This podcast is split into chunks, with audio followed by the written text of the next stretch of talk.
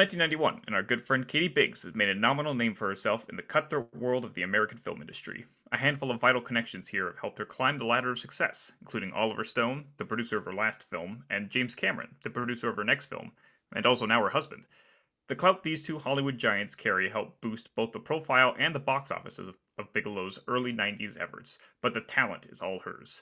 Point Break, Bigelow's high octane action thriller about a band of surfing bank robbers and the young blood FBI agent in desperate pursuit of them, drops in July with a major splash, garnering her greatest receipts to date and continued cultural acclaim as a high point in 90s action thanks to Bigelow's peerless direction and the tense charisma between leads Keanu Reeves and Patrick Swayze.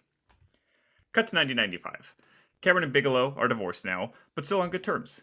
He's written the script for her next film, Strange Days, an exceedingly 90s sci fi gem infused with the tense racial politics of the day, inflating the pandemonium of the post Rodney King LA riots into a dystopian cyberpunk setting on the cusp of the new millennium. Strange Days was Bigelow's biggest and most expensive film so far, with a price tag of more than $40 million, and her biggest bomb, too, netting just shy of 8 million, kicking off a wave of financial flops that continued into the next decade. Bigelow would shift gears with her next project, producing a mashup of erotic thriller and historical fiction with an adaptation of Anita Shreve's The Weight of Water, based on the real life Smuttynose Island murders of 1873. The film premiered at the Toronto International Film Festival in 2000, but failed to find any distribution until her next project in 2002. If Bigelow hoped her move from the adrenaline driven genre films to the central murder mystery melodrama would be fruitful, she would be gravely disappointed, as The Weight of Water garnered universally harsh reviews and even more abysmal box office receipts, netting less than 2% of the film's cost in total grosses. As previously mentioned, the same year The Weight of Water finally limped into theaters, Bigelow had another film making the rounds, a submarine thriller depicting the calamitous maiden voyage of the Soviet Union's first nuclear powered submarine, K 19 The Widowmaker was a project well suited to Bigelow's sensibilities, a subject favorable to her dynamic sense for drama and action, and her first foray into the kind of war films which would define the latest period of her career. Unfortunately, even with the star power of Harrison Ford and Liam Neeson at the helm, K 19 also sank at the box office, perhaps due to American audiences' disinterest in sympathetic portrayals of a former rival nation in the wake of 9 11 attacks and the nationalistic fervor which swept the country in its aftermath. Little did we know, however, that this national tragedy would open the door for Bigelow's next directorial phase and the most significant triumph of her entire career. Welcome back to the Twin Geeks uh, podcast about director filmographies. We've uh, changed the site name to go along with our new format uh, or a podcast name at the very least and, to the Twin Geeks. I've changed my sound a little bit. Do, do, I sound a little bit better now? I'm coming through, I think, a little clearer. Yeah. Let's. So, so uh, apparently, I've been using this microphone lo- uh, wrong for like past however many years or whatever. Uh, it's been facing the wrong direction. Is it? yeah, so it's been picking up like the the echo off the walls of the room. Okay. so that's why I've sounded like shit for so long, and now it's a bit better just because my my wife read the actual instructions on the that came with the microphone and noticed that it was on the wrong side. you, you know, my it's like it, it, it's a circle like you know it's it's not clear that a microphone on the inside has different levels of detection. It looks like it's going to be the same you know both ways like the, the, mm-hmm. the, which side you approach it from shouldn't matter but uh, if you know anything about microphones you'd know that's obviously stupid and yeah know, it does matter. Yeah it does so uh, who knew that it's just been turned around the wrong way this whole time but hopefully from here on out i'll sound much better. Well welcome back to the twin geeks. We're a podcast about director filmographies. We're uh, exploring Kathryn Bigelow, Katie Biggs, as you called her. Katie Biggs, um, yeah. We tried to get a site involvement for renaming our show. It went a little sideways, wouldn't you say? yeah, yeah. Lots of uh, creative suggestions. our, um, our, first uh, suggestion was the Twink Gaycast, which got the most votes. Um, unfortunately, that's it. Dilfographies was our second suggestion. So um, surprise, surprisingly, no alternative to the right suggestions. You, no. would think we would have got more of those considering our branding, but nope. we're it was it was pretty pretty gay leaning the whole way. Yeah, I, um, they were really calling us out. Uh, two dudes going through you was a a friend's suggestion, which which was which was more accurate to the new direction of it, but I feel like still not quite the right spirit. Blank check with Griffin and David. I kind of like that one. Yeah. Um, I think that one might work out in the podcast world, but uh, not for us. This is Blank Check with uh, Calvin and David here. Uh, the Twin Geeks is our new show name.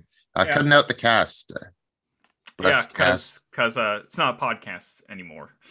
I mean, uh, it's kind of us as like the editor in chief of the site, uh, like us being combined in that position and kind of maintaining like a our uh, threshold over the the rest of our staff. Um, Yeah, it's just Yeah. it's just simplifying and reasserting our domain as the head honchos of this. Which uh, I feel like with how many podcasts we have going now, we really need to you know kind of reassert our control yeah, yeah, our but- followers. yeah yeah yeah put the boots a little further down on the necks of, Mhm. of our uh, fellow podcasters here. They need to remember who's in charge.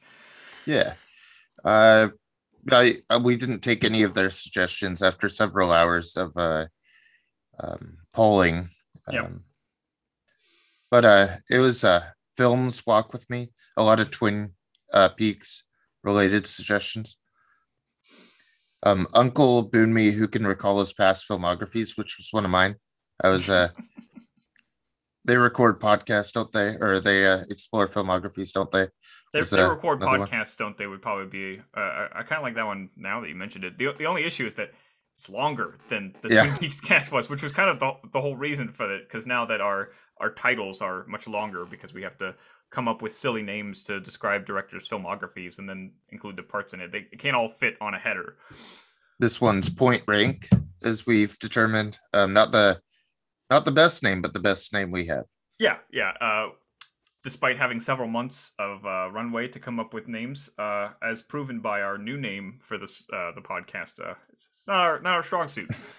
but this, but exploring directors' filmographies is. yes That's um what we're here to do. that's what we do in our free time anyway and i think that's a culmination of what we were heading toward and what we kept hitting at when we kept returning to right, uh, significant filmographies to And- us and it's going to give us a chance to cover films that we really love, like uh, this first film certainly, and films that nobody else would ever probably watch ever. Uh, as, as we have previously and will continue to do, uh, and It'll- find find the reasons why.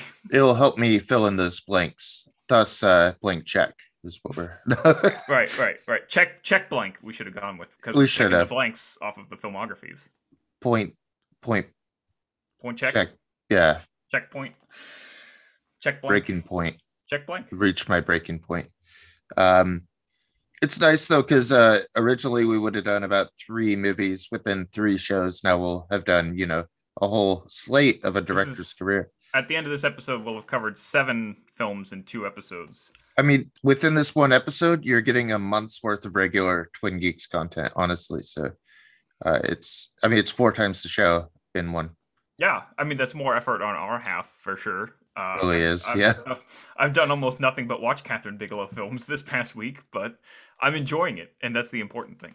I mean, last year I, I just looked at my Letterboxd stats and Paul Frees was my most reoccurring actor. So it, it's definitely had an immediate impact on on my viewing habits obviously I love that. I just have to say I love that. What a what a wonderful outcome this has had so far. It has been good um i'm enjoying it i enjoy that we have a closer relationship going through these movies we just watched one of these together before the show which we used to do all the time We did, and, and we started running out of time for whatever reason. But now we're making time. Uh, hopefully, we'll make time to watch better movies together going forward. But uh, you know, uh, I'm happy that that at least uh, I didn't have to suffer through it alone. But we'll we'll get to there. We'll get to maybe it's better just to do like the worst of the filmography together just because it's so i mean that's uh, it's hard to determine beforehand but yeah certainly is. Maybe we could have predicted in this case but uh you know starting off is, is certainly is better.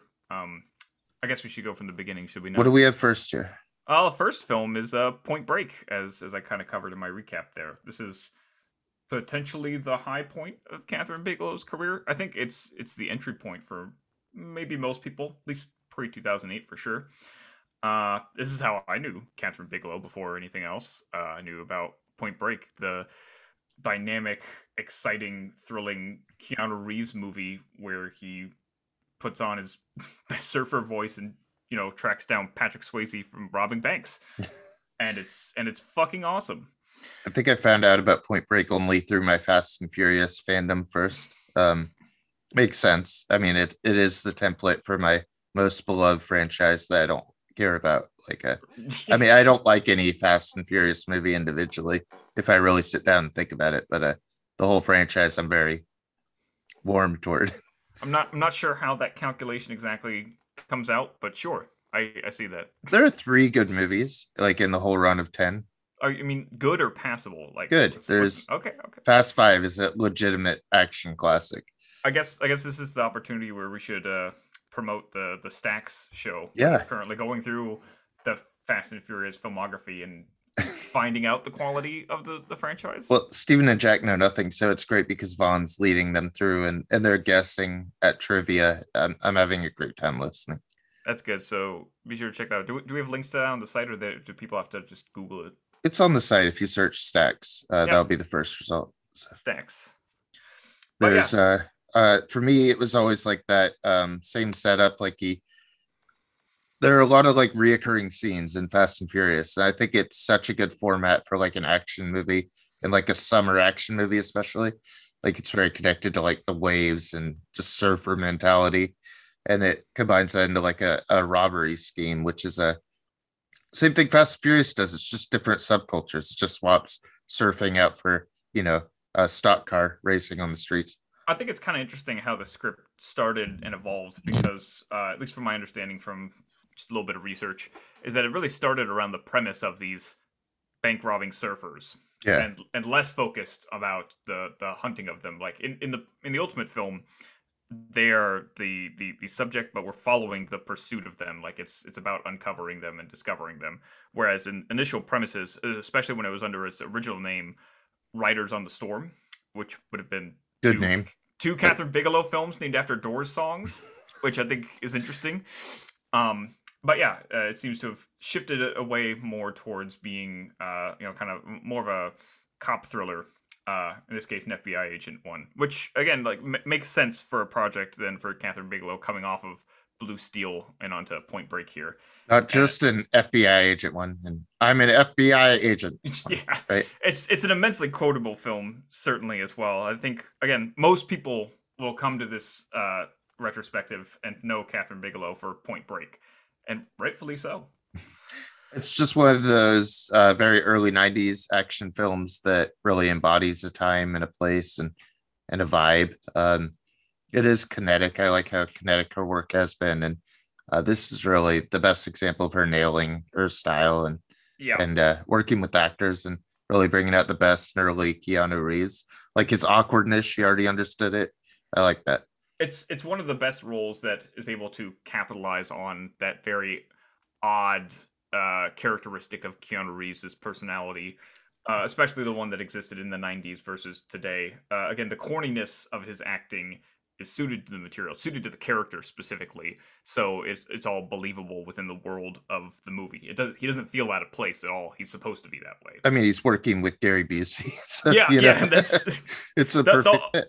the tone of the film is is very comical in nature while also um you know uh perpetuating this this fraternity narrative that you can you know put an emotional investment in uh when i was going back over it today uh, or the other day i thought about it in the context of some other high watermark 90s action films and i and it kind of occurred to me that this is effectively the american kind of version of a john woo movie Mhm. in in the sense of the, it's over the top, you know, high octane action married with a kind of fraternal bond um, between these um, you know the, the the seedy characters the you know you, you get a lot of that the, the parallel like you could see how the kind of the the crossover between something like hard boiled which came out the following year and this you know the, the, the relationship building between like the the undercover undercover cop there in that film with chow yun fat's you know uh reckless uh main character cop tequila who, who doesn't play by the rules Yeah, and I now that you mention it as the DNA of all the best uh, detective stories in cinema, and uh, especially from like the Hong Kong classification of Yeah. John Wooism, and yeah, it's it more so in the, the the way that those films are always kind of centered around these fraternal relationships and these bonds that are created between you know two men uh, specifically, and how that reflects in the relationship between Keanu Reeves's uh, Johnny Utah and Patrick Swayze's Bodhi, Mhm. and and how that's a very compelling narrative element, dramatic element of the film, which helps ground the otherwise kind of sillier elements, the more comical elements of the story. Would you say Fast and Furious is also uh, relatable to John Woo movies? It's all about family. Moving on. Well, we live our podcast a quarter movie at a time, so uh, on to our second of four. Yeah, uh, I, I should say that we'll we'll cover this one less. I think Point Break. We could go on for a We whole did a whole episode about it. Yeah, yeah. and was the thing is that we did We a whole did. episode about it. Go check it out because uh, we have great affection for that film, and we I think fawn over it quite a bit there. And It'll- so Come up every time at the beginning of our rankings because I think we'll. I mean, be today and tomorrow. Next be week. Yeah, I'll be surprised if something outdoes it because I've had an enduring affection for Point Break for most of the time I've spent watching movies in my life. So I Yeah. don't if if some if she made a better film than that, uh, I'll, I'll be shocked. Be shocked, frankly. Anyway, so uh, the next film she made after Point Break was another four years down the line, which was Strange Days in 1995. what a move! What a move to go from Point Break to Strange Days. I mean, you could see the connections. there yeah so you see this interesting development of her films i think from yeah yeah, you could say from from the loveless but there's a nice i think trilogy of genre films there in near dark to point break to strange days which is I a- wish she stayed in that like mode her entire career. I think we all kind of do i think we Yeah. all like we look back and and love those but it should be noted that two out of those three films Bombed. did terribly terribly at the box office like they were not successful for especially this film wow it, it did not make any money No, lost that's a significant amounts. Um, And Shame. shame. It's because it, it feels like a film that has its finger on the pulse and is also, you know, again, like uh, n- not just uh, politically, like with its with its social commentary, which is definitely an integral aspect of the film, but uh, aesthetically, especially, and how the film i- integrates with sci-fi tropes as well, um, which was big in the '90s. Uh, sci-fi films were all the rage, especially these kind of like new millennium cyberpunk sci-fi films. You know, um, stuff like you, you got Existenz and uh, from David Cronenberg, and you got Matrix coming up on the heels there. This was in '95, and it's uh the the premise is largely built around this idea of memories, uh, people recording and, and using memories as a form of escapism, and kind of plugging into this this alternate reality they can they can escape to by experiencing other people's you know memories that they that they've recorded through and through the feeling and through the visuals and that's how the film opens up. It opens up with you know uh, one of those characteristic fake outs. She, she, Kathryn Bigelow does a lot of these. I don't know if you've noticed, where the opening is a very like action oriented, like you know, scene is full of lots of tension, only for the end for like the rug to be pulled out from under you, and it, it reveals it was like it was a training mission or something. Uh, like like Blue Steel does that, this does that, and then we have it again in K19 where it's like, oh, it wasn't actually a real scenario. This was Mhm. you know uh, a, a fake thing. It was a, it was a test or whatever. And in this case, it's a memory. It's it's Ralph Fiennes' character going through and, and testing, looking over this memory of uh, somebody in, in a in a police shootout, very tense police shootout, which is all conveyed through lots of uh, incredibly woven together Steadicam perspective footage. very good editing on like the point of view shots and bringing together like a new like stylistic flourish. And i uh it is all kinetic again but uh i think like the stuff from jeriko one is especially interesting. He's like the rapper in the movie who does a lot of the social messaging like um saying he could never be living in a dream because it's a nightmare you know like a lot of this still resonates with the black community i believe uh, and it's still the stuff we see on the streets when uh when problems arise with the police and uh, accountability. And this is also talking about like um, before we even had like cameras on our cell phones, having like video evidence strapped to police and uh, trying to find some way to hold the unaccountable accountable. Uh, Mhm. Really good stuff uh, early on. Um, some shifts in, in what it's saying about authority, especially at the end. Uh, I'm unclear to me, but It's that's it's, Bigelow. it's definitely messy. It's a messy film a bit in its messaging and its pacing. Uh, it takes about an hour. I don't know if you noticed for the actual plot to take place. Yeah, it Uh, it's it's a lot of like setup, world building, which is all like enjoyable stuff. But you're you're waiting around for a long time for the you know the shoe to drop. I think I, I think I marked about 35 minutes before it actually tells you what it's about, like what before a plot like really develops. Well, because because the plot is is that essentially a one of these discs that has you know like like crucial evidence falls into Ralph Fiennes' character's lap, uh, who's a who's a dealer. He deals in these um memories. I, they had a name for him, I think, but I've already forgotten. And The squid is is that what you're Well, looking for? I know that's the the- device. Yeah, that was the device they would put on their heads to experience these things. But the actual discs themselves, they're like mini discs. They're mini Right. discs that, that come in these little plastic things that you can plug into. Again, very cool sci-fi concept. Uh, I like the the kind of world it builds because the world is distinctly 90s. It's on the cusp of the millennium. It takes place in 1999. Uh, an alternate 1999, obviously, but um, and it's like all set on New Year's. This is a this is a New Year's movie that I never knew about. We- A Millennium New New Year's movie that makes it pretty special. I think. yeah, and that's that's super cool. It's a super cool time period to to set your movie in. The aesthetic of it is really great. It's very grungy, and again, it it it really takes it and and and, and it kind of like just accelerates the pandemonium of of 90s LA and makes that a, a kind of dystopian future setting. Uh, and again, to to highlight the actuality of the you know uh, turmoil of LA in the 90s at the time. Um, it's not just like capitalizing on it for the sake of uh, like like exploiting you know what's going on for for profit or anything like that. Mhm. It is it does that with purpose and with a message. Again, Certainly, it doesn't profit off this. No, no, obviously. it's losing Nope. money to get this message across. Uh, yeah, didn't even make a fourth of its budget back. Right. Um, and yeah, right on the cusp of the Rodney King. And around this time in the 90s, we started to feel an existential dread about the new millennium. I remember that's when I started hearing people talk about the end of the world coming, and uh, uh, it just escalated to, oh, maybe computers won't work until people were able to like crack that and figure out how to make computers work efficiently and everything. It was And- really. I, th- I think pro- there's probably a lot of the newer generation. I have no idea for sure, so maybe it's just my ignorance. But I imagine the newer generation doesn't realize the actual like fear and pandemonium of Y2K.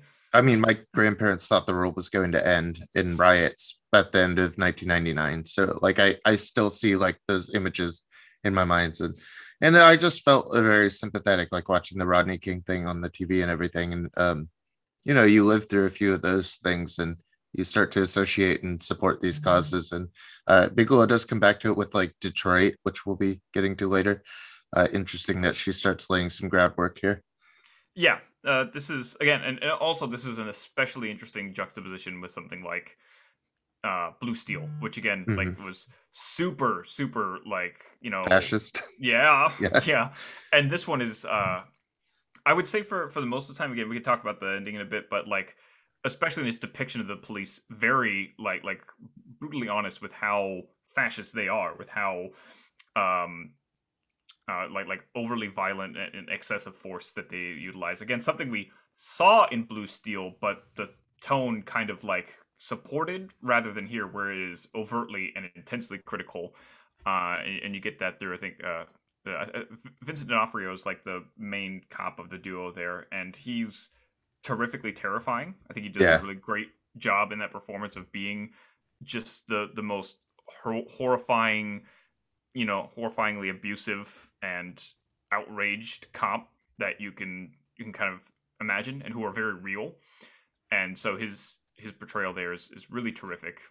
I like the movie too because it's saying like this system is so brutal that um it holds the line on its thoughts there that um it's so brutal that nothing can stop it other than like complete accountability and uh, creating systems that um can't be manipulated but uh yeah i mean i, I don't know what bigelow ultimately thinks between those two films um she Yeah. goes back and forth It's especially if you look. Uh, I've looked over a lot of interviews with Bigelow lately, and she seems very detached from the the messaging of any She does. films. she's very d- cagey You you can't really get a read on what she as a person thinks about any of these subjects or these films. She she approaches all of the the art from a very uh, technical standpoint. I think Uh, that's what frustrated me with Detroit on the first viewing. I think we'll get there, but um, We'll see. Some I- of these I've- movies, yeah. I yeah, I've I've got no opinions on Detroit as of this moment. It's one of my blank spots here. Well, it's a pretty grim city. Um, yeah, it's it's gone down downhill. I I couldn't believe when I was a kid, like going through Detroit and everything was actually boarded up. And uh, I, I mean, you know, Seattle was like that for a couple of years here, but uh, those are different circumstances. In Detroit, it's like a all the time thing. Um, Mhm. I it was the first time I saw like plexiglass to use like any convenience store or anything. And I, I wonder if there's any like systemic reasons why that might be the case. If there's something particular about Detroit, it's would- just inherently bad. Um, Detroit's just bad. Hmm, I wonder why. Anyway, um, with Strange Days, uh, I guess we can work our way up to its its faults, how how it doesn't kind of come together ultimately. There's a big plot line that's uh you know involving Ray finds his connection with other characters that is is kind of like tangentially interesting like narratively but really it's the it's the racial commentary aspects and how it connects with the and how it's in conversation with the the Rodney King um, uh, riots and such. Um, uh, particularly as as we get to the unveiling of the the footage, the perspective there, and the police's attempts to cover that up, murder the Right. the the suspects, and the accountability of it, and particularly how that affects the the black uh, characters of the film. Uh, uh, Mhm. and, and it's very upfront with its racial politics there. It's a little messy with them. There was one point at the end where I was very afraid they were going to martyr the main black character they have in the film as as part of its messaging and thankfully it, it did not do that but uh, it came very very close uh, to painting uh, angela bassett's character as a kind of sacrifice there which i, I felt deeply uncomfortable with That's But- a, a regular thing with Bigelow becoming deeply uncomfortable. Also, her sex scenes. Uh, yeah there there's also uh, a large amount of rape in this movie there is um, the Uh, but- relationship to sex in her movies always kind of bothers me. I was going to say rubs the wrong way, but that seems inappropriate. the the rape scene in this film was particularly interesting. Uh, I found because for for the most part I found it effective primarily, but then I felt like it was uh, it, it it pulled back when it shouldn't have if it wanted to be like really brutal in its depiction of that that kind of horrifying um, act. Uh, it the film has a lot of nudity in it. Uh, it's very unafraid to embrace that um, for for a couple characters. Um, but it doesn't have any male nudity. It, it it refrains from showing it. There's a moment in the initial in the first rape scene I believe we see where the the, the POV character goes to you know uh ex- expose himself for and the camera refuses to engage with that. And I'm not saying that seeing a a nude penis on screen would make the rape scene more horrifying or more effective. I don't think that's necessarily the case, but it struck me as um, kind of contradictory or or um, hypocritical to be fearless in trying in wanting to depict a rape sequence, but shying away and feeling that male nudity would be too immodest.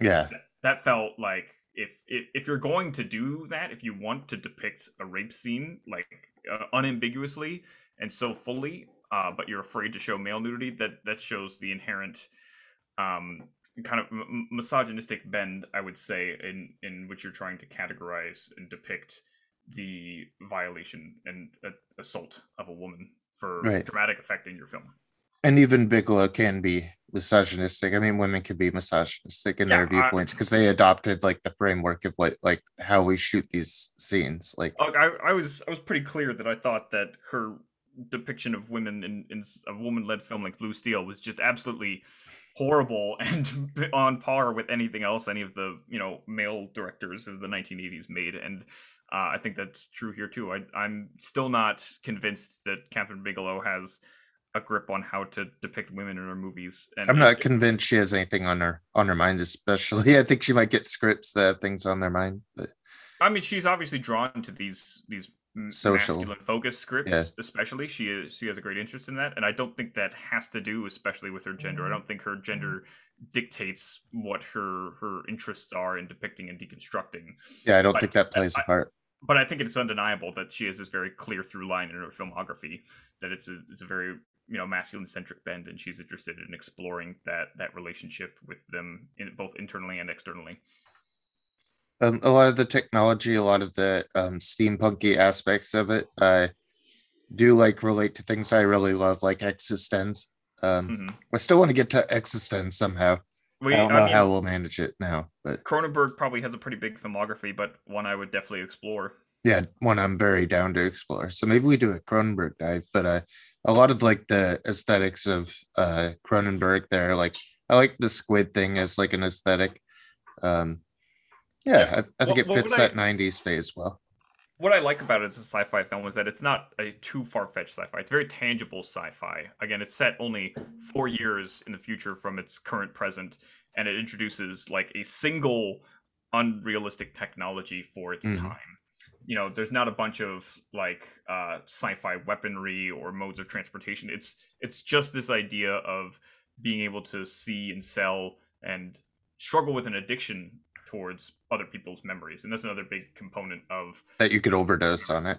Yeah. yeah. yeah there's there's a whole allegory there as well with it which again i think is very apt for for 2022 i think this idea of our our not only our addiction to media but to the uh escapism through other people's experiences i think is, i think is very much true alive and well in in uh, our modern age in our uh, uh relationship with social media so the film is prescient in that sense but uh it's and, and it's also very aware of its its current time period. But I think it comes uh, ultimately from a very naive perspective in terms of trying to supply a conclusion for those issues of the day. Uh, uh, the film doesn't want to be uh, it, it doesn't want to exist in the same nihilism that you know persists in the mid 1990s uh, and the state of the world at that period and so it tries to end on a triumphant note that rings hollow for the, the solution of things. Like, there's that like the whole solution of the film is finding the one good cop in the force who can bring these two bad cops to justice. To I hate to- that message. At, yeah, to to weed out the single individuals who are a- an issue in the text of this script here, which is just not a proper reflection of the actual state of things. And, And I don't and think it properly reflects the rest of the movie and the accountability and the systemic problems it's talking about. Um, right. that's so far gone from its own message.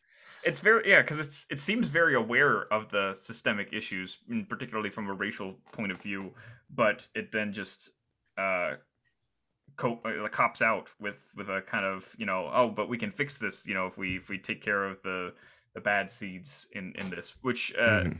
And and that's when I get the sense that I'm like oh okay this is written from a very white perspective. Then it seemed to be doing well up until then, but uh, I think it ultimately falters. It's it's a again it's a it's a naive liberal perspective. I think from you know from from James Cameron who who wrote the script. I think it shows that we do need black voices on board all the way through because you can make these mistakes that ultimately are huge mistakes in the in the plot of your movie and in your handling of racial context. Um, yeah, and and and another issue with the conclusion I just want to say is the romantic angle it kind of shoehorns in there. yeah, I don't know I don't know how you felt about that, but uh, we were, we were, Indifferent.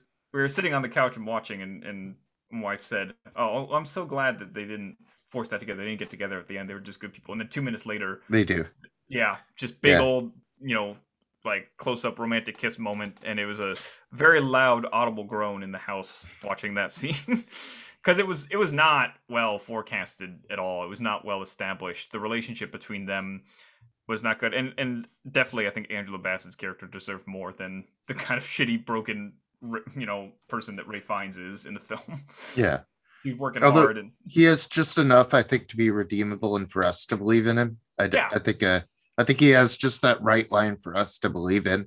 I don't think he deserves a partner by the end, though. No, no, I don't, I don't think so. He's still got a lot to work on. Uh, I like Ralph Fiennes as a character. I like his flaws. I like him in his personality. Really like him here. Yeah, yeah.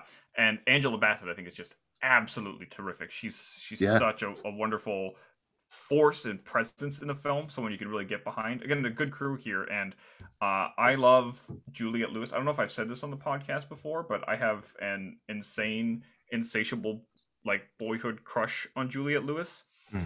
and she she she's just absolutely beautiful in this film, and, and you get a lot of uh, nudity with her, and that's uh, really awesome for me. That's something I wish I knew when I was younger.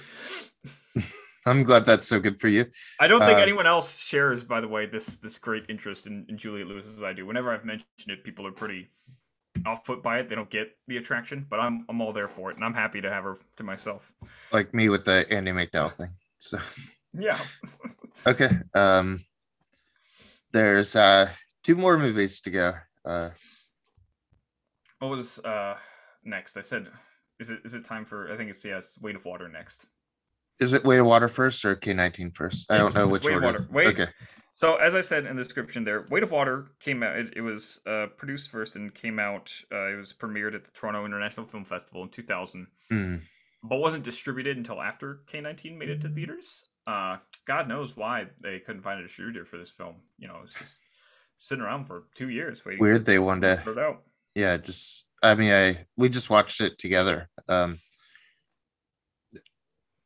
I I've heard nothing about the movie. I went in blind, but I realized that's because there's nothing to say Well, about the movie. well, it should be said that it's hard to hear anything about the movie because there's very little out there about it. I I tried my best to find anything, any interviews uh, with Kathryn Bigelow about the film, any production notes, any news about it being made. Uh it's very very obscure. Very few people know about it, uh, except for those who saw it at the time and gave it horrible reviews, horrible, damning reviews. I mean, I- I'm surprised they're not even more damning. There's so little here.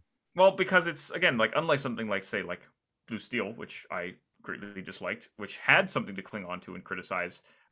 This is just really boring, really uninteresting filmmaking, really turgid writing. It's it's so nothing and so unappealing. You know, I'm not shocked at all that it made less than four hundred thousand dollars in of its, what in kind its of budget? total growth. It was a it was a fourteen million dollar movie Hmm. and it made half of what her first film cost. Yeah, no good. There, there's nothing. There's no reason it should have made money either. There's two parallel stories here, but they don't quite connect in any meaningful way. It's based off an old murder case, but uh, it's kind of just hypothesizing of what may have happened. Yeah, not even not even care. like real facts. Again, it's it's historical conjecture at best for this murder case that happened in 1870s New England that I don't think and the, the, the- like the film acts like it's this enduring, you know, mystery, this case that people still obsess over, like it's Jack the Ripper or something, and it's not. Nobody's heard of well, what was it even fucking called? It was the I mean, the movie can't even give us a reason. Wasn't it called like the Smuttynose uh, yeah Sailors? Smutty, Smuttynose Island Murders. Yeah, That's right. God, I mean, uh, yeah, I mean, the film doesn't even give us a reason to care. It doesn't even know what the reason is. So, I, Yeah, I, I'll- there is nothing. out the gate it just it kind of starts. It starts and we're already in the midst of this you know like like there, there's a flashback structure kind of like the whole the shtick of the film is that it's weaving together these parallel timelines the 1870 events and the subsequent trial that happened with the the man who was accused of the murders and the modern day uh couples. There's like two couples. They're on a yacht and one of them is researching about this and finding how things are lining up with their own reality, but it's not really. It really doesn't in any way. And there's supposed to be a lot of sexual tension on on on the boat between the four couples. Um, yeah, that that's played awkwardly. and- Again, she's bad at selling sex uh, in a interesting or acceptable way. Uh, yeah, and and- and it should be said well. Like the, I'm trying to think if there's any sex scenes in her films that have been good. There's a lot of sex scenes. It seems like, and there's, there's especially a lot of rape in these Kathryn Bigelow films. This is the third Kathryn Bigelow film that has depictions of rape in it, and Today or just they're all- overall? Is- just overall, there's Okay, there's Blue yeah. Steel. That's there's right. Strange Days, which has which has two, and there's this, which I don't think Point Break has short- any short- rapey stuff. Um, No, no, no. There's no rape. No, there's the nothing there. kidnapping of Tyler, but uh, that's all. It's pretty clean. It's it's all good there. Uh, I don't know. We'll see what what happens with the the next three. I don't know if she if there's room for rape in those movies. I don't think so. But uh, there. I mean, there's not room for rape in any of her movies. Well, I, uh, it made sense in Strange Days. I Mm-hmm. understood why it was there as, as an element. It's just it's a little sloppy in its execution. It was woefully tacked on i- as an attempt for creating more dramatic tension in Blue Steel, Mhm. and it was it was horribly depicted. It was very sloppily depicted, and here it's just part played as nothing for me, like the Oh, whole they- movie. I just I, I was so emotionally detached by the time it even got there that it didn't phase me at all. And it's and it's trying to juxtapose that scene of rape with like the actual like sexual tension and affairs that are going on with the couples in this boat. I'm- I'm- I, I have to say, if it's not clear, I'm really grasping for like any kind of tangible elements for any of these plot lines that had gone on in this film because just none of it mattered. It did not feel of any significance. And I'm only repeating it back in a very literal sense of these are things that happened in this movie. it kind of cuts back between what happened and what's happening now and uh they use a framing device of black and white which uh in the modern day they're using camera clips uh whenever she shoots on her camera it goes black Yeah. and white when they go back in the past it's black and white i don't know they use a negative at one point that interested you yeah, yeah. There, there was one shot of like where it was Just one, negative, I believe. mixed, mixed in with the black and white footage. And I was like, oh look, it's a negative film. That's interesting, I guess. seems like Just- an editing error in hindsight I don't know. anything. Well, in, in the in the modern black and white footage, like again, it's supposed to be through like a, a just a still the photograph viewfinder camera, there yeah but it's you know it's still in motion. It's still like done as like a film camera, so you don't get the sense that they're being that they're photographs being taken. I don't know. It's it's an artistic choice again. Like this, I feel like there's artistic choices being made here, and I feel like they're not going for anything at all. It feels again like the, the juxtaposition of the stories. I'm like, yeah, I guess that's a choice. That's a it's an attempt at an artistic choice. It's not effective, but you know, it's something. I, I guess I don't know. I I said before that even in the the the worst of these films we're watching with Kathryn Bigelow, that they're at least interesting to dissect. Like Blue Steel was disastrous and mm-hmm. awful and totally destructive. I think in a lot of its its rhetoric. This is just nothing. There's there's nothing of interest here. There's I can't even like place it in terms of like contextualizing Bigelow's trajectory as a director here. She feels almost absent from it as a as a filmmaker aside from a few moments towards the end where there's like a, a storm and it's like, oh look, the camera's moving a little bit now. That's kind of Bigelow esque.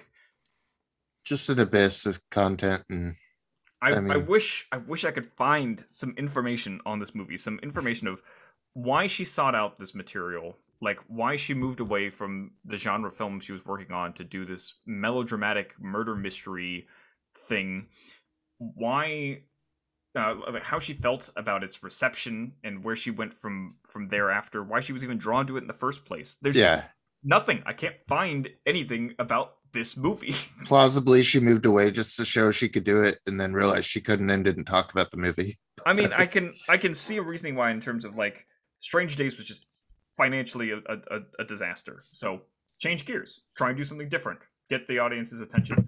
I suppose by that point you've made the movie. It's been done for a couple of years. You're promoting K twelve, probably. You realize that movie might have more uh, to anchor it than. I get it. Yeah, yeah. Should we move on to K nineteen then? Yeah. Uh, Okay. Yeah, because there just really is. There's really nothing more to say about the weight of water. There's a there's a storm at the end, which should be interesting if anything else was interesting, but nothing else is. It's not, and I, I think we agreed. I think I think we went in agreeing.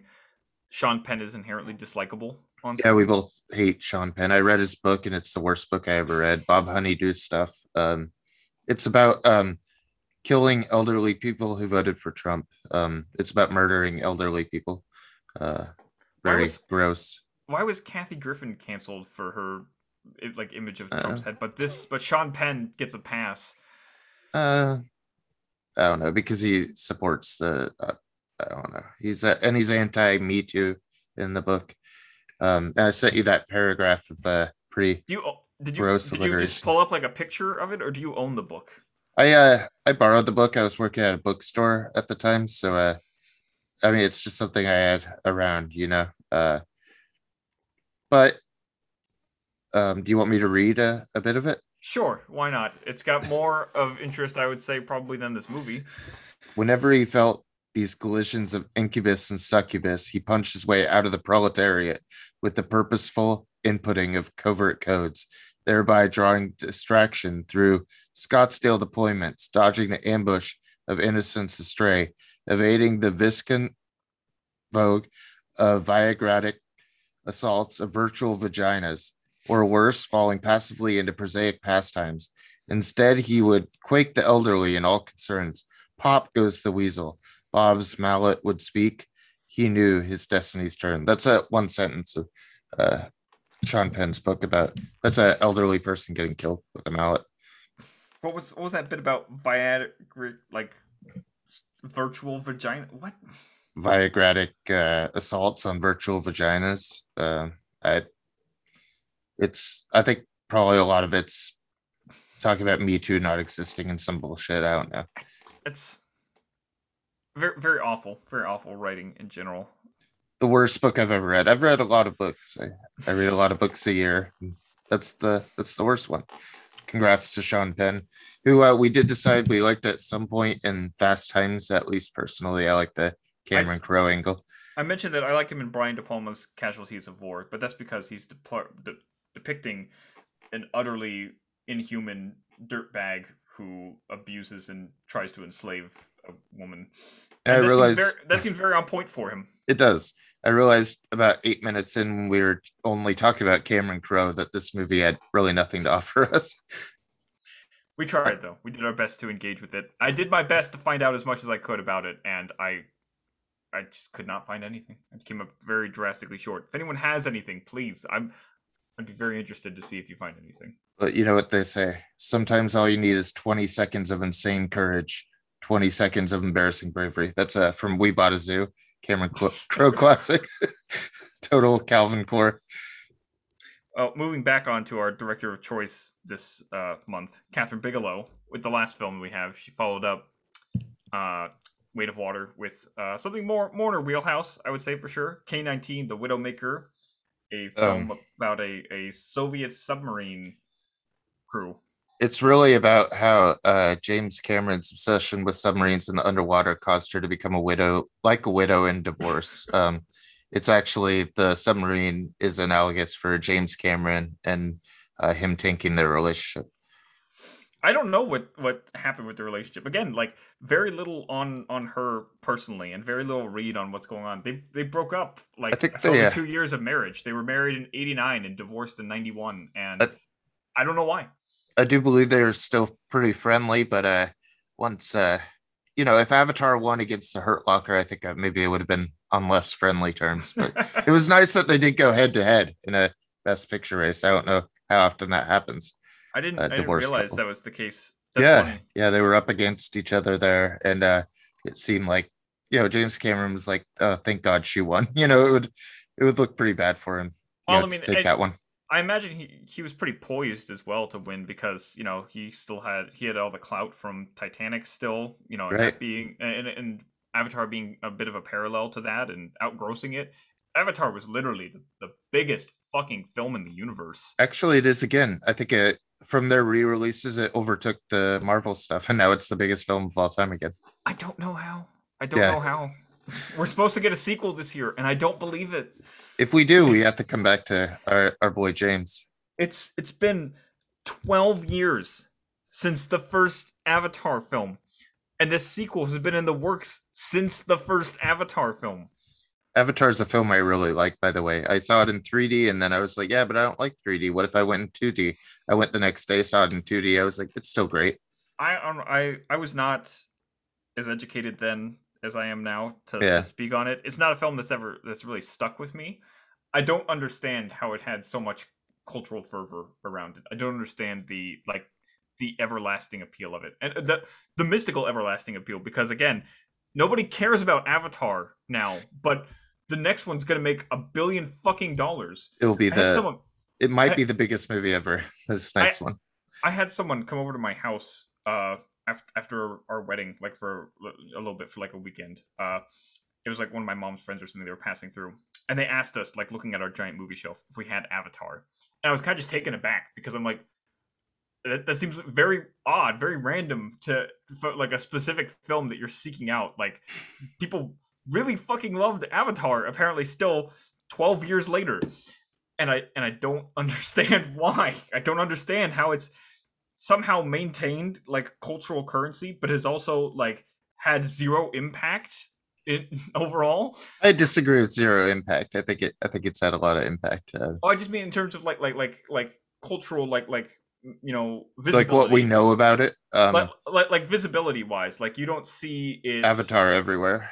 Yeah yeah it's it doesn't have again like even something like just look at something like like titanic which still is very visible and very memorable One of my know? uh, one of our friends invited me to a Discord once where they were uh, people who communicated only in Avatar language. so, uh, these people spoke only in like the Na'vi language and uh, whatever like this culture of these blue people, and they went and like translated all, all these articles into Na'vi. And this, uh, we is, we hung out there and just kind of joked with them, made fun of them for a few days. It was great. this is what i'm talking how long ago was this this was this Last year, last year Yeah. what the fuck very See, this- active community of people this learning is- the language. this is what I'm talking about. There's like an underground like cultural like market for the Avatar apparently that's just hidden away. Like fuck the government being run by lizard people. Where's all this shit with Avatar going on? I think uh, I think the James Cameron people are really James Cameron people. Like, just I think it doesn't seem that big because he hasn't made a movie in that long. But once this next one comes out, you'll they'll all come out of the woodwork E- like a Even then, spider like infestation. when people talk about James Cameron's films, they talk about like how how great Terminator 2 is and Aliens, you know. Yeah, Like they don't talk about them in the context of James Cameron, uh, you know, as a filmmaker as much as these are really great films that have been Uh, made by this guy. Like that's that's how I, I think they might-. Like the personality of James Cameron doesn't seem to stand out as an auteur of the age. You know, he's not he's not like a Scorsese whose name is the brand as much. You know, just wait though. Once this comes out later this year, you'll have to learn Na'vi just to get along at the grocery store. oh Um, my god. I mean, it'll take over as the official language. Anyway, that's Anyway, a so, uh, very, very long way of getting around to K19, the Widowmaker. um, because James Cameron does submarine things, and uh, yeah, he's taken the most voyages down to see the Titanic, and uh, he's gone the furthest, I believe, into the depths of the seas in his small submarine. So, congrats to James Cameron doing beautiful things.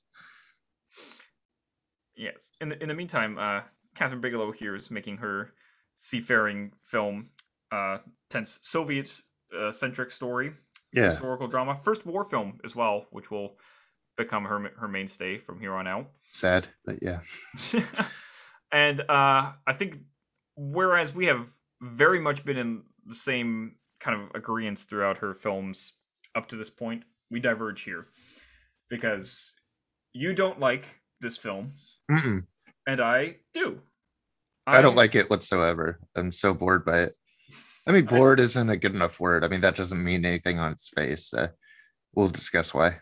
I think I think I can kind of see why, but I I give it a lot of the pass because I think technically it's very interesting. It's very much in her wheelhouse, in her vein. She does a great job, I think, filming and depicting tense sequences on the inside of this, you know, submarine craft. Uh, again, her dynamicism is uh, very much preserved despite the claustrophobic spaces of the submarine, and I think it it operates well as a story and the, the, tension between the, the leading characters, the dueling control of uh, the power dynamic between Harrison Ford and Liam Neeson, I think is compelling throughout.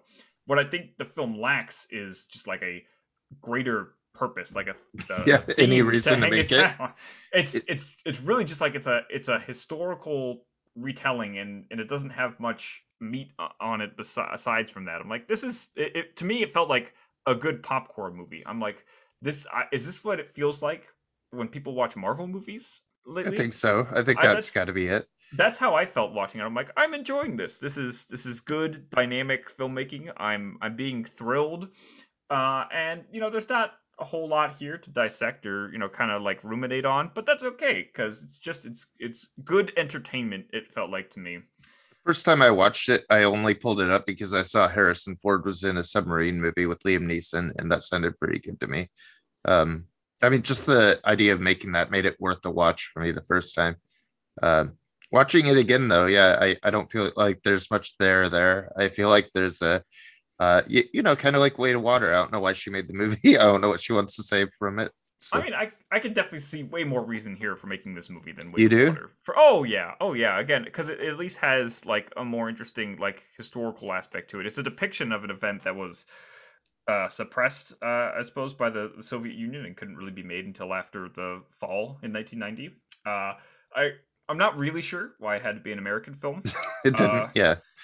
That so that's adds no value.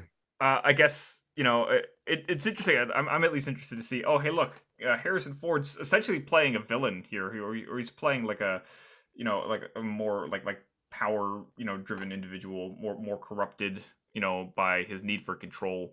He's not a hero in the film, and I'm like, no. oh, that's that's interesting. That's an interesting wrinkle for him as an actor, uh, and I think that's why he was compelled to the material. And and the idea that it is uh, an American film, but entirely contained within a Soviet perspective, like it, it never brings in an outside view. It's it's just a telling of it from these characters and trying to empathize with and, and view these events and you know as a human conflict and not one of nations in any way i think is is compelling enough to make it again like you know it's it was obviously compelling enough material for bigelow to just want to tell the story and, and it had you know didn't have anything to do with nationality or, or tension that way though i do believe that the timing of the film's release probably contributed to its failure at the box office as well. I don't think in the wake of 9-11 many americans were interested in seeing a story outside that... war perspectives yeah filmed by yeah. americans yeah. Yeah uh, particularly about you know uh, a, a long hated uh, you know enemy of the united states.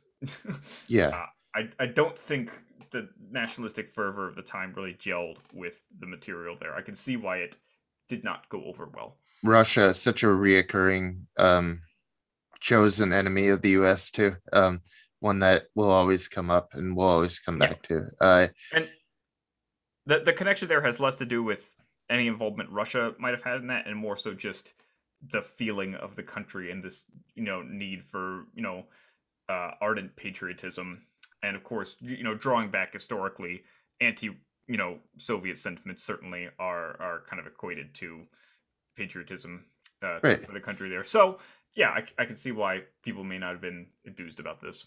Right at that time, absolutely. There's uh, uh I think about Chernobyl, how everyone was like, uh, the people on this show, um, they just speak in their normal accents. Why aren't they doing um absurd Russian? Uh, you know, why aren't they actually going for something? It's because it's irresponsible. It's because if you do that, you might get K19, which uh, everyone sounds like a cartoon character. I don't think Harrison Ford's been ever more out of his element than he is here. I think both emotionally and in the accent, I don't think he could follow through with what his character demands. Um, I mean, Liam Neeson a little bit better, but everyone sounds so bad. everyone sounds like a cartoon. It's it's I really I irresponsible. I could definitely see why you think that, and I have less of a problem with you because it feels like very minimal accent effort. Like Harrison really? Ford sound, yeah, yeah, it, it felt minimal. Harrison Ford's is way out there. He sounds like Harrison Ford mostly still. Like it sounds like he's barely adapted it to me. But again, like it's it's not a good accent for sure. Uh but I I was able to to roll with it enough. It it didn't perturb me all that much. It's also just I think, you know, it's a it's a change in sensibilities from the times of filmmaking. Nowadays we're very very okay with just saying don't even bother. Don't try accents. It's just mm-hmm. better if you just don't. And I think that's generally the better way to go, but certainly for a long long time the prevailing sensibility was that if you're not trying to do an accent, then it's not a, a, sincere depiction of your subject matter. It's a performance if you try to do an accent before recently. Um, but uh, Chernobyl's such a great show. Um, I guess I want my historical dramas like really driven by something. I want I want something to save or uh, you know some huge mission there that uh, feels significant and carries a lot of weight with me. But uh, I don't feel a lot of drive here yeah again it's it's missing a thematic core it's missing a a reason for telling the story other than just like historical and dramatic significance you know it was again the, the story is the soviet union's first nuclear submarine and how is, you know the, the the journey of it uh really did not go well effectively uh you know uh, unsurprising was your first you know n- nuclear craft and, and the threat right. of the the nuclear danger as well. And I think in, in that sense, it does a, a good job of depicting the tension of it. It's the film is effectively just like scene after scene of uh tense set piece. You know, there's a lot of Mhm. tense action there, and that really again it, it worked for me just on a visceral level, on an entertainment level, on a technical level. I found it all very well executed, very well done, uh, and I enjoyed the dynamic between Harrison Ford and Liam Neeson. The rest of the crew doesn't have a whole lot of character to them. They're fairly No. indistinguishable. They're like they're a mass of a crew, and like that dynamic, I guess, works in a very like formal way. That like, oh, you know, the camaraderie of a submarine crew. Yeah, I can I can buy into that and the tension they share, the relationship they build by having to work together. Like Mhm. all of those very formal elements, but they're all the things you kind of expect from this kind of movie. And Right. it, and it does those, but it, it doesn't do anything else. No. Um, I guess uh uh two moments I really like. I like uh when the doctors are on that, oh, you got the wrong medication, and they gets hit by a truck. That's pretty funny to me. Uh both times I watched that was my favorite moment of the movie. Uh I just Ouch. laughed so hard. Uh then there's uh, the moment of the ascent. I mean, the CGI is pretty rough, like with it with it breaking through the ice, but I really find that thrilling and, I- and interesting. Again, it's nothing to say. I'm like, I thought the CGI looked fine for the time. You did? It's the, it's the early 2000s. Uh, I'm, but I also, whenever I think of CGI submarines, I can't help but think of Escape from LA. So every every single other CGI submarine is just going to look better by Better than that, yeah. Uh, Uh, again, it's it's definitely rough now. For Yeah. 2002, I'm sure it was alright. it looks like a movie from 2002 that's fair enough. Uh, i do like the ascent up through the ice though. I like the i like the pressure i like the tension there of what's going to happen. I like when they get up there and he's like smile! And you know the guy's like I've, that's my that's my russian accent. Smile! What is, what is that? Is that is that how the russians no, talking like a squeaky? Are, are you competing with Harrison Ford? yeah. Um worst accent of the show. Jeez. Uh yeah but when they get up there and they they take his picture and you know uh just ask him to smile i don't know why why that connects with me so much. I, I like when the radar goes off and it's looking around like the foggy ice area up there. Atmospheres get up there. Enjoyable ascent Yeah. Uh, so as far as uh, these kind of you know boilerplate action war movies go, submarine dramas, uh, I thought there there was enough uh, individual personality within Bigelow's direction that it kind of you know worked for me, and entertainment wise was very you know functional.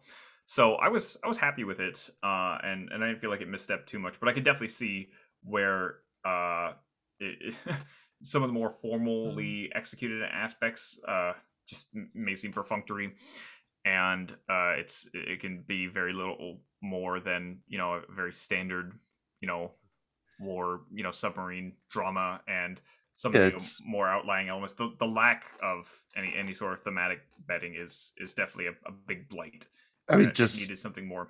just like Way to water i think that the biggest carryover between these movies is they don't mean anything and they're based in the water Well, Um, the second biggest carryover is that they're done by the same scriptwriter. shit maybe it's their fault Yeah, so uh, Christopher Kyle wrote the screenplay for both films.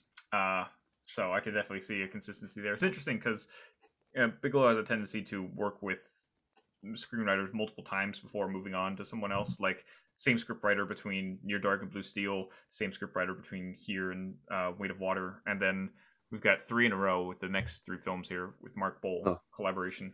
That's what happens when you have the American Sniper write your script. Christopher Kyle, I think that's his name too. But uh, Is it? Is, is it is he actually the American Sniper? Is she working with the military to develop these?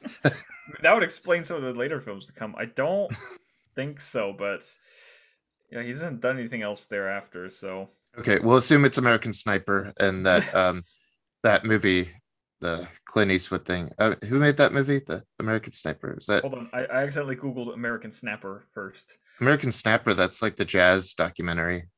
Chris Kyle. Chris Kyle is that. Chris Kyle. guy. Okay, yeah. So, So- he made these movies, obviously. Um, and and of course, uh, it only stands to reason then that her following films would uh, be influenced by her collaboration with Mr. American Sniper. we don't know if it's him, but we're just we're making blanket not. I- accusations. it's definitely I, can not tell him. You, I can tell you 100 percent it's not him, but it is. It definitely is. Yeah. him. okay. Um. Yep. Stop working with American Sniper, And uh, should we rank these uh, four Bigelows? Yeah. Big yeah. or low, right? Uh, Yep. Are we going big or low on? Uh, Well, let's let's start. Uh, Point Break, big or low? let's see. So our our current order is that we have Near Dark at the, at the uh, starting line, The biggest.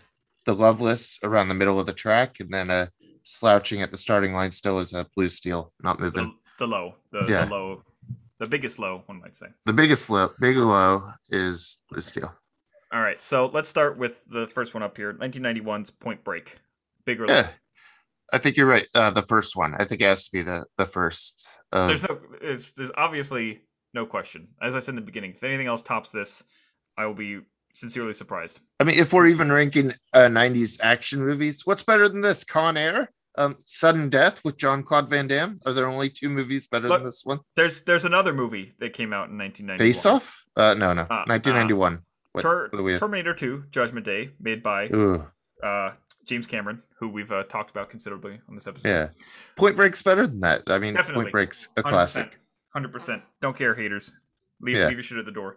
Point Break is way more entertaining, way more interesting, and I would say directorially way more successful too. Uh, Yeah, the the chase scene, the the foot chase scene in Point Break alone is some of the most kinetic and th- enthralling filmmaking of any film. I would argue. And I mean, it's good when it's kinetic. It's good when it's a hangout movie at the beach. It's good when it's just a Keanu Reeves being awkward in the car or going and getting uh, two sandwiches, uh, two meatball Me marinara. Me sandwiches. too. For, Gary Busey, so Yeah. great, and you know, and I think I, I even like the romantic relationship, and it's got some Yeah, enthralling, yeah. like skydiving footage. The surfing footage is pretty incredible. Like, how do they even, Actually, yeah. how do they even get that footage? It's very difficult because uh, you have only so much time to get like real waves. Like, it's not simulated in any way. You know, Right. that's real surfers really surfing in those real close-up shots, and it's brilliant. I mean, uh, everyone's uh, beautiful in the movie. I, I think it's I think it's a nice movie. Um, I saw this Uh, film in theaters last year, and it was, Yeah. it was phenomenal. And it's got to be exhilarating. I mean, Yeah. I, I I I remember how much more tense I felt. You know the scene with the lawnmower? yeah, just terrifying, absolutely terrifying, especially seeing it that that close. That's always that that scene has solidified a genuine fear of lawnmowers for me throughout my life, and that's why I pay for an HOA now. we uh we love po- Point Break so much that that's the name of the uh, Point Break is the uh, adopted name of the podcast. Point Where- Break. So So where else could it be but number one? um, I'd be really surprised. Maybe Hurt Locker resonates more than I remembered, and uh, we throw that up there. But I, I I- doubt anything passes that mark. I will be surprised if it does personally. Um, uh, we'll we'll see how it goes with Okay. Hurt Locker next week. But for now, Point Break's definitely number one, above Near Dark. Point Break, Near Dark, The Loveless Blue Steel. That brings us to doing. Um, is it Strange Days next? Uh, Strange Days. another good one. Another one we both like. I think we both like it equally. So probably no much, not much argument where it places, right? Uh, yeah. Well, I guess you could argue. Uh, uh, again, I think the the trilogy of Point Break, Near Dark, and Strange Days are some of the more uh, probably the strongest three of her filmography, at least so far what we've seen, and also just like the personality and the the unique characteristic that comes through in all three of them in different ways, different genres as well. They all have you know great strengths of uh, identity to them hmm personal identity. Uh, but I think equally, Strange Days is also the messiest of the three. it's it's quite long. It's probably twenty minutes longer than it needs to be. Could really use some shaving down. Uh, and its messaging is conflicted by the Mixed, end yeah. it's got its heart in the right place. I think it's very interesting as a contemporary reflection of the racial politics of that time and that place, Mhm. especially. But it, it doesn't suss out its conclusions in the cleanest of ways. Uh, it's got these uh, overly long plot threads that don't necessarily intersect well. And I, and I do want to say the main bad guy, uh, whatever his name is, who's like got Juliette Lewis on a on a leash. He's pretty terrible. I did not like him in the film. Okay. Uh, yeah, I think there's plenty. It's like, especially coming through with the um, authoritarian ending in a movie about police accountability and, uh, you know, future reliance on addictive technologies. Um, so many other places it could have gone.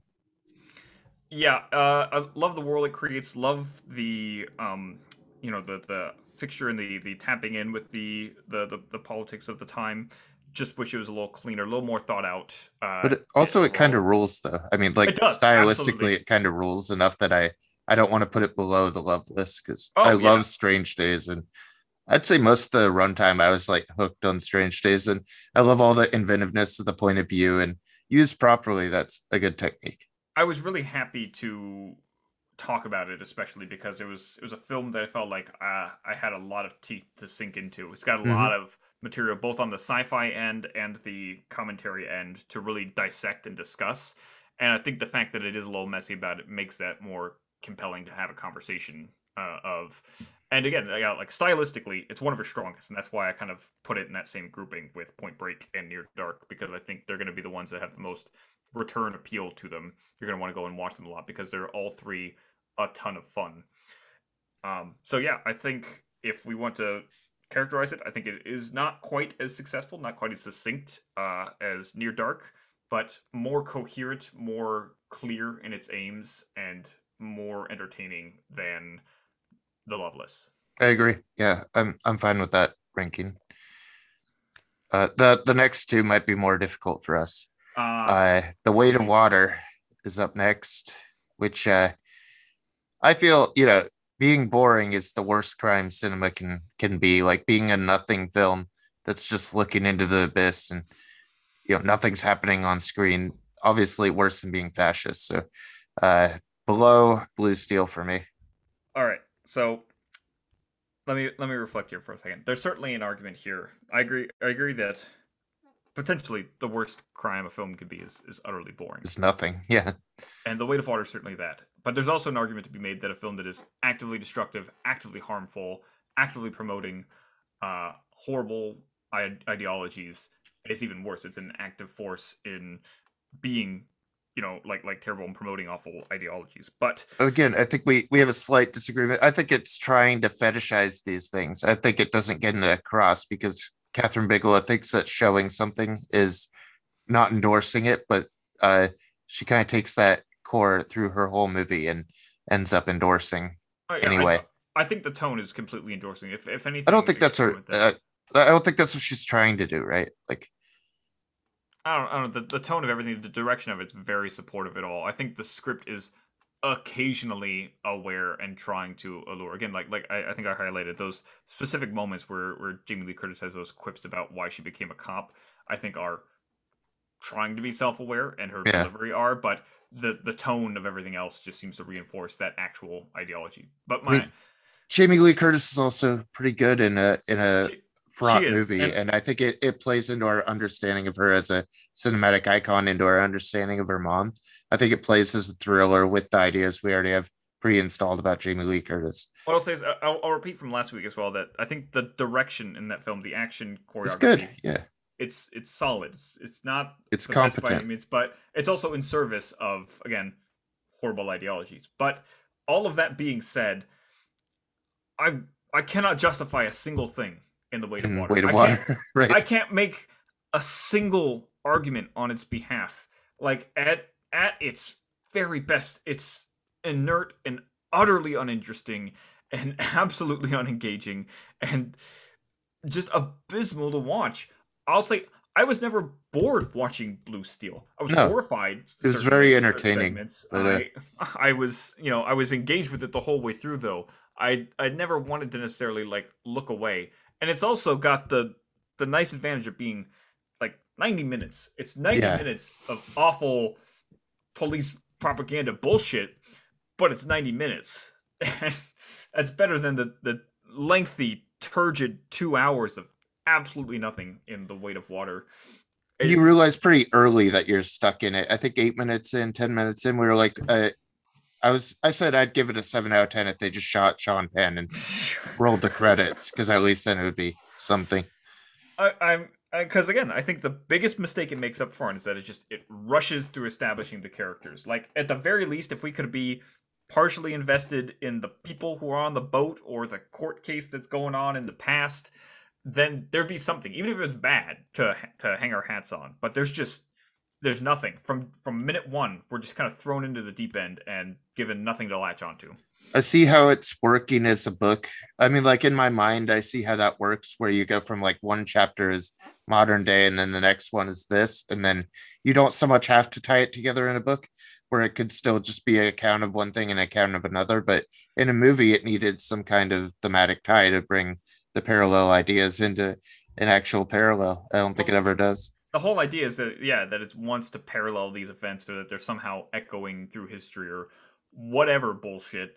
Uh, it doesn't come through in At in all, yeah. direction whatsoever. It it's a very very tedious exercise. So ultimately, as as much as it pains me, I'm going to have to agree with you. I did not think Okay. that I was going to find anything worse than Blue Steel on the horizon. Like even knowing nothing about this and looking at the poster, which looks very generic, I was expecting something very mundane at worst. This was just some of the most boring cinema I've ever had to endure. And this movie, I mean, made no money. Nobody's seen it. Um, I don't think anyone will be too worried. I don't think it has a defender, is one of the things. I think Blue Steel, a lot of my friends like Blue Steel. A lot of them actually genuinely love it. Um, several of our friends on the site actually love Blue Steel. So I, I I wouldn't be surprised. You know, the fascist ideology is really catching on nowadays. So and I mean Yeah. we are the alternative to the right. So yeah, I can I can see the appeal for psychopaths in, in Blue Steel certainly. Uh, not even those people with like weight of water. I mean at least like the directing solid if someone's not accounting for like the social context of the movie. I I could see why they're just rating it on craft. I could see Blue Steel making it. Um Weight of Water, I don't see any reason. I don't see any reason to defend it. I don't see No, where you could come from. I have I have nothing. I have I have nothing to even try. Again, I I want to defend it over Blue Steel. I physically cannot. Okay. Um, well, I mean, I think it's pretty easy then. All we do is put uh weight of water at the bottom and then we just slide in uh, K19 right above that and then Uh, uh, uh, I- blue I think- steel above that. I think we need to talk about K19. I think there's more value in it than you're giving, especially against again the horrible, horrible rhetoric of Blue Steel. I think the thing is, I think blue steel is just incredibly mediocre and does have a lot of problematic tendencies, but you actually like um, K19. So uh, I may just give you the edge there and allow you to uh, put K19 above the, at least above blue steel. I, I don't feel like it has as I'm not going to go back to it again. I don't I don't know if I'd put it above Loveless. Uh, that's the conversation. I think is it Loveless or K19? well, it should be noted that you have been back to K19 more than the Loveless so far. That's true. yeah, I do like I, it does fall into my like nautical dad watch thing where I could just end up watching because I want to see Harrison Ford on a submarine again. Here, here's Um, here's what I would argue. So if our main problem with K19 is that it's just it has no purpose, no theme to it, no observations to make. Maybe Uh, Loveless does too. Well, what, yeah, what did what did the Loveless have that it was kind of ga- going at? You know, I think we liked a lot of the Loveless for again its its direction, its promising direction, Yeah, and a lot of the style and atmosphere that it carried. And at least in terms of direction, I think uh, K19 is, if if not on the same par, then even more so. I, I would say Uh, it shows a progression of her talents, especially with given bigger budgets, more equipment, you know, and working on a larger scale, and especially in a, this interesting setting that usually would be limiting. But think here, that- I think she really flourishes. I think like the rockabilly score of the Loveless and just like the stylish 50s um aesthetic of it and Willem Dafoe, I think is the reason why I'd, I'd lean the other way. Uh because I don't like any of the actors in K19. I really like Willem Dafoe and like his debut performance. I think that's interesting and significant. Um, Can, can we really can we really rate can we really value it though on the fact that it was his first film? What if this was Liam Neeson's first movie? Would that make it better? I think it would make it significantly worse. I don't think he'd get like the Taken movies. Um, if he did a Taken call like on his cell phone in the uh, middle of the submarine, I don't care when the movie is based. Uh, I think it would have possibly gained more points with me. A little bit of irony. I think. I think the irony of the movie is that there's an American making a movie about Russian submarines, whereas like the irony of a movie needs to be more implicit in the plot. Like uh, every movie needs some sense of irony to sell its plot. So It did make me curious. I'll say it did make me curious because I'm just I, I don't know how many like American events are being de- depicted in other films from from other countries. Like there's, there's probably not much, right? Uh, I mean, I feel like there should be at least one, right? Come on, one. There, there's, there's got to be a lot, but uh, there's I not mean, overall. Some, there's not some weird incident. Nobody's like making like you know like uh Summer of Sam films in like China or something. They're not doing that. I think we think we we matter that much to uh, people outside like the Western Hemisphere, but I don't know if if we matter that much to them. So, oh, it's it's it's interesting to see how we're like very interested in telling the stories of other countries and their history, but hmm. Uh, that definitely doesn't resonate because we get all the immigrants from there, and then those people want to make those movies here, and there's an audience for them already installed in American theaters. Uh, I mean, yeah. I get it. Yeah, I can I can see all of those factors, but yeah, I I still think that, that K nineteen has a bit more of an edge over the Loveless, but I definitely okay. see how it could go either way. It's it's it's a tougher call in this scenario, especially based on the divergence of our opinions on on K19. Especially, we're pretty on on the same level in terms of Loveless, but I I enjoyed the craftsmanship of K19 and the the brainless entertainment value of of the film. If uh, Liam Neeson called, I mean, if Harrison Ford called Liam Neeson daddy, I think I'd get on with it a little bit more, a little bit more often uh I, I it's just weightless for me. I, I don't ever believe they're in a submarine actually. Um as apart from the ascent and once they're up above i i don't buy the the submarine factor of the movie but uh, it needed to move around a bit more. Like it, it needed, to, it needed to be a little like back and forth rocking. It's it's very stable for a submarine especially one that's you know apparently you know having a nuclear meltdown. I just read it as a set the whole time. I mean which you know that's I fine I think the set's very well done too. I like the it interior is. of the submarine. It's very, uh, I don't know, industrial. Very, very, very. You know, I, I was very taken in by the environment, and again, especially the way the camera moves throughout the environment. I was very impressed with. But I think I I I can concede to the Loveless if you really want to. I know you don't like K nineteen really at all. Again, even you're like Blue Steel more than K19 even, so I guess that's. I think I, I think what I have to say though is that it's not that far apart. Like my my appreciation for the Loveless isn't, you know, I need a little more irony in K19 then I'd pretty much have it at a six out of ten as well. Um, whereas the Loveless has its irony. I think, of course, Point Break, Near Dark, and Strange Days have very implicit ironies, but uh, yeah, I need a little bit more. I need something. Um, I'm I'm okay with it. Where do you you want it above the Loveless? You could concede that. Uh, I want it above the Loveless. I mean, I do want it above the Loveless. Am I conceding that, or I'm, I'm confused now? oh, I'm just trying to. I'm sorry, I got it wrong. You want it below the Loveless, is what you're saying. No, I, I don't want it below the Loveless, but I'm potentially willing to concede that. Um, it's it's not like the biggest concession for me, but it definitely doesn't reflect how how I feel about the two films. Which I, as as long as the that stance is is stated out here, I think I can I can live with. Again, it's not a hard fight. I don't love K nineteen. I was very uh, entertained oh. by it. So you have it at the same score as uh, Strange Days. Would you? I do. Would you ever have it above Strange Days, or is no. that? No, that's definitely not. Strange Days is more interesting as a film. Uh, it okay. makes a lot more mistakes uh, I don't think the the, the K nineteen uh, again it's it's it's formally entertaining in a way that I find satisfactory. You know, uh, whereas Strange Days definitely takes a lot of like missteps and has uh, a lot poorer pacing. I think for a film that is that long. Um, but it's it's just intrinsically more interesting, you know, as material and as world building uh, and in the performances and everything. I guess I could give it another bonus point if I really wanted to think back on the scenes with Juliette Lewis. But I mean, you could uh, you could move it up just for your Juliette, Juliette Lewis uh, fascination there. I could see it. Uh, I, yeah, I'm fine with it. I'm fine with K19 below the Loveless, obviously, and I I mean, I guess I'm conceding too to put it above Blue Steel, which I I have problems with enough that I don't. Yeah, I, I'm not going to put up a fight there.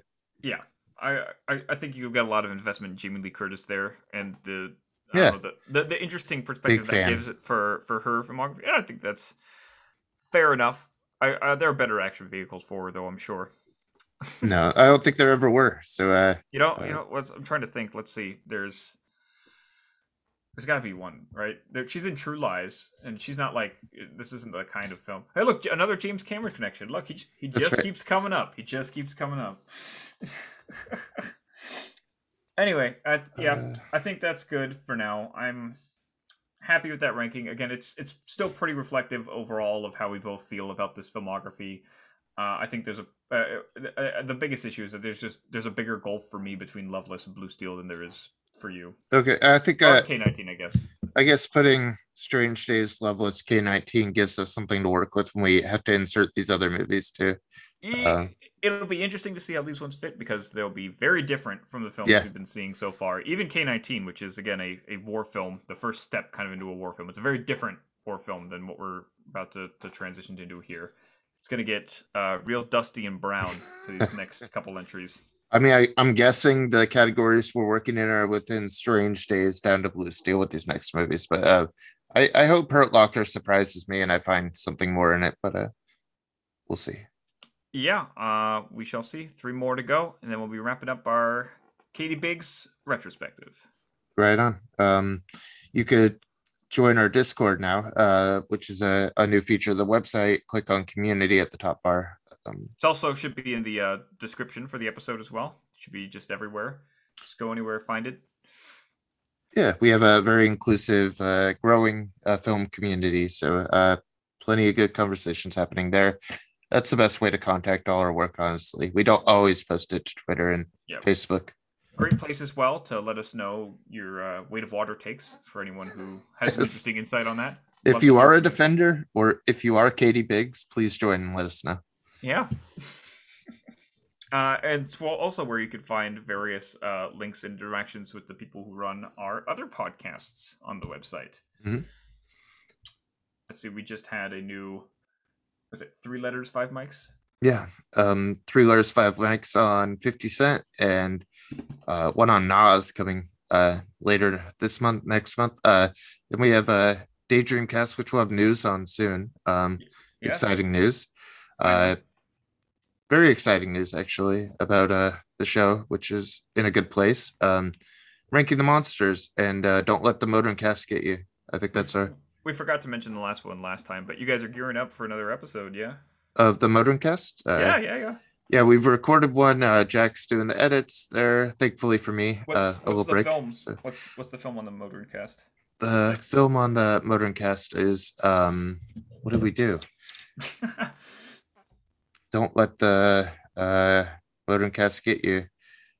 Um, what did we do? Uh, Adventures in Crubin County, in Country. Excuse me. I'm sure I'm sure Matt's listening and screaming at you right now. the name of his second feature. Uh, Adventures in Crubin Country is one I keep having trouble with. Uh, don't know why I don't get that title. I don't know. Uh, but it's about um, Matt Farley taking over a town and deciding that uh, roads are no good. Everyone needs to travel by tunnel, and everyone gets their own tunnel from their house. You get to go underground, interact with your neighbors and shit. And he's kind of a, a terrible, um, right? Uh, he's kind of a terrible mayor who everyone disagrees with. It's kind of about him destroying the town, but also about uh, the need to get out and connect with your society. A lot of uh, a lot of them just playing basketball, Is this out. movie about Elon Musk and his? Yeah, it's like very prefiguring Elon Musk there. Uh, very interesting, very very prescient from uh, Matt Farley. Interesting. Uh, it's also about uh, druids that attack the people in the town, but uh, barely. and then on uh, you, you also mentioned the ranking the monsters, which you guys just did a double feature of Big Man Japan and something else that was not as good. I remember. Yongari, yeah, Yongari, yeah. And Big, Big Man Big Japan. Man Big Man Japan sounded interesting at least. That was That a was uh, good episode. that was Ben's first kaiju movie ever. Yeah.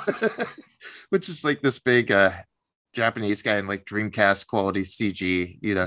But it's kind of like Suitmation mixed with animation. It's interesting. Was it better CG than the submarine in K nineteen? It is because uh, at least it's stylistic and it, it's something I haven't really seen before because it's like it, it seems like suitmation like people in suits, but then of course it's like large sizing them over models and then kind of animating them. It's it's interesting. Good technique there. Okay, okay. Well, tune in for that for more interesting uh, kaiju perspectives. Uh, and then we also, of course, have the other podcast with Stephen. I'm thinking of spoiling things. Oh god, we do have more. we Yeah, have yeah, plenty now. You you really opened the box on these. I gotta say, like you said, hell, we we can only have so many more podcasts, and you everyone took that as an invitation to make their own. I guess. I, I know. I was like, we have two more slots for podcasts, and then we have three more podcasts the next week. That's great. so yeah, so um, I'm thinking of spoiling things. Uh, they just did House of Gucci. I Mhm. don't know what they have next on. I don't agenda. either. I would I would love to know. Uh, so Stephen Vaughn, let us know what's going on there because we're we're curious to know. We can't promote you very well if you don't tell us. I guess so- we could set them up. We could say they're doing licorice pizza. That would be fun No, to say. no, I don't know. If, I don't know if you do that. Didn't what just He's- came out? Steven's just like- seeing it this week, and Vaughn's seen it. So I, yeah, but I feel like there's something more interesting probably that we could have them. Spider-Man: No Way Home. Yeah, yeah, that's a that's a good option. Is is Don't Look Up like too, far gone? Can we Uh, talk about that? It's a Uh, shame we don't talk about new movies, so I can't rant about Spider Spider-Man: No Way Gone, No Way No Home, Way Gone, No No Way Way. Home.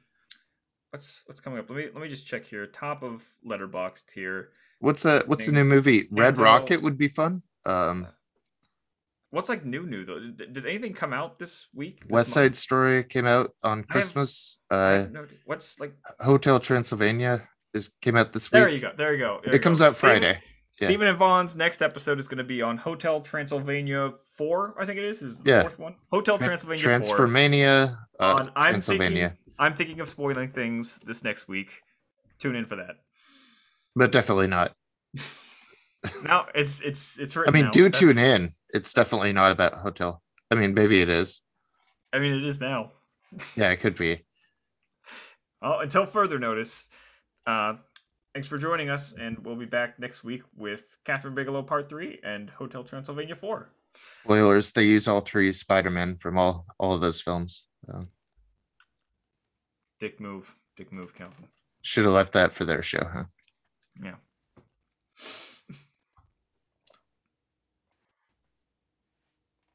Okay, that's good. Yep. Yep.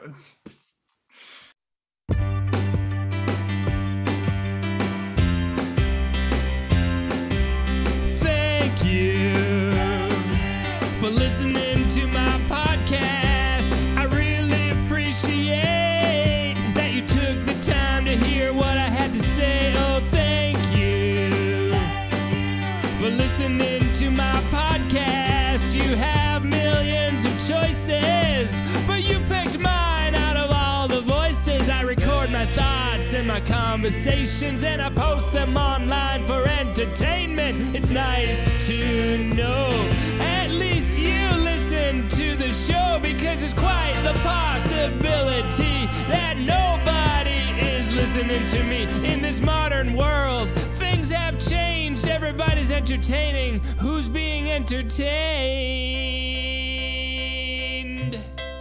Thank you